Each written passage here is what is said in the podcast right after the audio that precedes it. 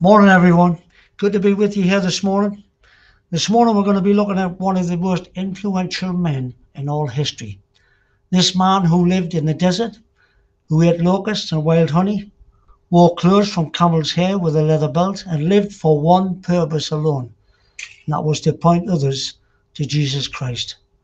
And that man was John the Baptist. You've probably heard stories of him or know some interesting facts about his life and ministry, but in this age where so many are driven to seek hard after success, recognition, and fame, his life seems to be in direct contrast to how the world calls us to live out today. The passion that fueled his life compels us to look more closely and to learn from the heart of this wise, powerful soul, John the Baptist. The prophets of old, Isaiah and Malachi, both spoke of his coming. For 400 years there'd been silence between the Old and New Testaments, and then John came to prepare the way of the Lord. Malachi ends with these powerful words, closing both the Old Testament with the hope of what was still to come. This is what it says See, I will send you the prophet Elijah before that great and dreadful day of the Lord comes. He will turn the hearts of the fathers to their children and the hearts of the children to their fathers.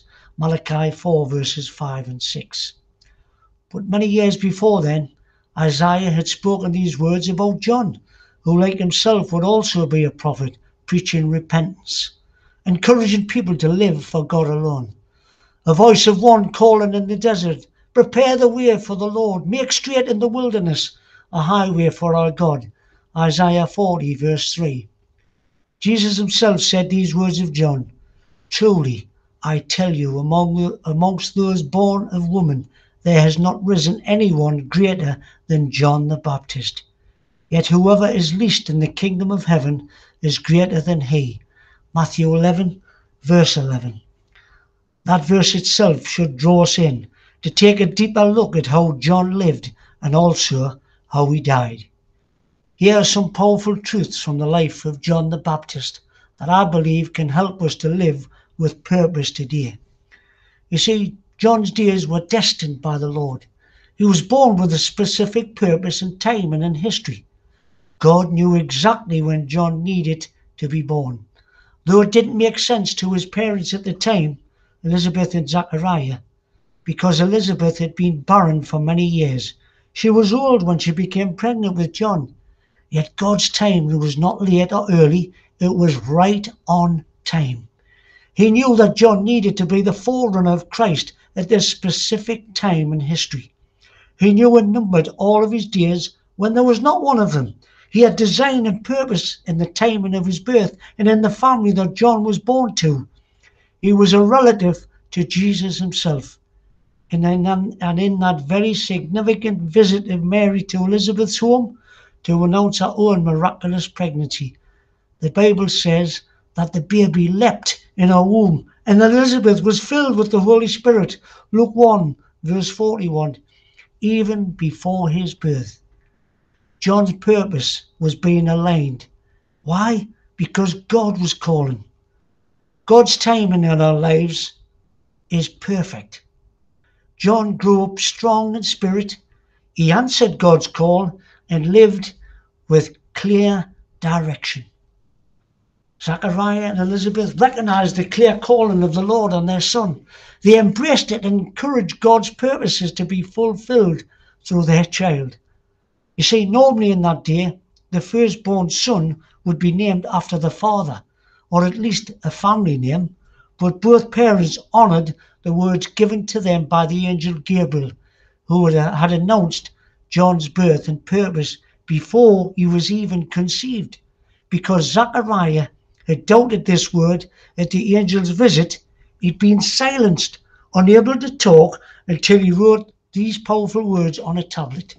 This is what it said His name is John. Luke 1, verse 63. The Bible says that immediately his mouth was opened and he began praising God, then prophesied these words over his precious child. This is what he said, and you, my child, will be called a prophet of the Most High, for you will go on before the Lord to prepare the way for him, to give his people the knowledge of salvation through the forgiveness of their sins. Luke 1 76 and 77. Passage goes on to say that John grew and became strong in spirit, and he lived in the desert until he appeared publicly to Israel. Verse 80. Prophets were known to use the isolation of the desert places to grow spiritually over time and to focus their message on God. You see, by living apart from the culture and preparing for ministry, John was able to speak with great passion and clarity for the people of that day. See, God has a specific calling and purpose for your life and our lives today. He didn't let anything get in his way, but he kept his heart set on Christ. John continued on in his mission. He lived in the desert. He took the Nazarite vows and he lived his days with specific purpose. His clothing and diet was simple. He wasn't loaded down with the cares and desires of this world. Though life may seem extreme and most of us may not easily relate to a diet of locusts and honey, the heart of it is this He chose obedience to God's call. That's what he did. And he did it with a purpose. He said yes to God's mission, even when it probably was not easy, even when he could have chosen his own way. He didn't allow his own desires or stuff or even other people interfere with what he knew he was there to do. In that exact time in history, he lived with focused determination and purpose. He knew and understood God's call and he pursued it with his whole heart and life. You see, God gives us the power to keep our hearts and minds set on Christ, even in desert days. John the Baptist was a strong and humble leader. He didn't live for the opinions of others, but lived with compassion to see, to see others brought to repentance towards Christ. Many people followed John, came to hear him preach, but he didn't let that make him proud and self focused. He preached repentance of sins, pointing others to the Saviour that he knew he needed to. Deep humility and obedience characterized his life and ministry. This is what he said I will baptize you with water for repentance, but after me will come one who is more powerful than I, whose sandals I'm not fit to carry. He will baptize you with the Holy Spirit and with fire. Matthew 3, verse 11. You see, we need humility and obedience to God. We need to follow that today because it matters more than what others think of us. He lived solely to point others to Christ and he was obedient to God's purposes. Many people asked John who he really was. They wondered if he was the promised Messiah or Elijah or even a false prophet. Yet John clearly and firmly answered no to all of these and repeatedly pointed others to Christ. His mission was only to give direction towards our Saviour. This is never clearer than when he baptized himself. At his request in the Jordan River, Days later, an argument had developed between some of John's disciples as they saw many people begin to follow Jesus. Jealousy had set in, and they were disturbed at the turn of events. Yet John did not give in to that need for success in the world's eyes. He knew this was no popularity contest. His purpose remained strong. He must become greater, I must become less. John 3, verse 30. You see, our mission in life is to point others to Christ. John the Baptist was brave and he was willing to speak truth, even if it meant his own death. Yet, even in this heartless, cruel plot, John's death was not in vain. For to live for Christ, to speak truth, to point others to him, is never in vain. His mission was completed. God's call was with him, even until death. He had lived to point others to our Saviour, Jesus Christ, who we need beyond anything else in this life. That life event was perhaps the greatest of what John had lived for. He paved the way for the one who truly sets us free. Even when things don't make sense, even in the midst of suffering, tragedy, great loss, and even in death, Christ indeed is our Lord and King. No matter what battles we face in this world, there's always true and unending freedom through Christ. He alone is our hope and deliverer. You see, the coronavirus caused major changes in the way we live our lives. All the professional sports teams stopped having fans watching in the stadiums. Businesses, restaurants, and churches were closed.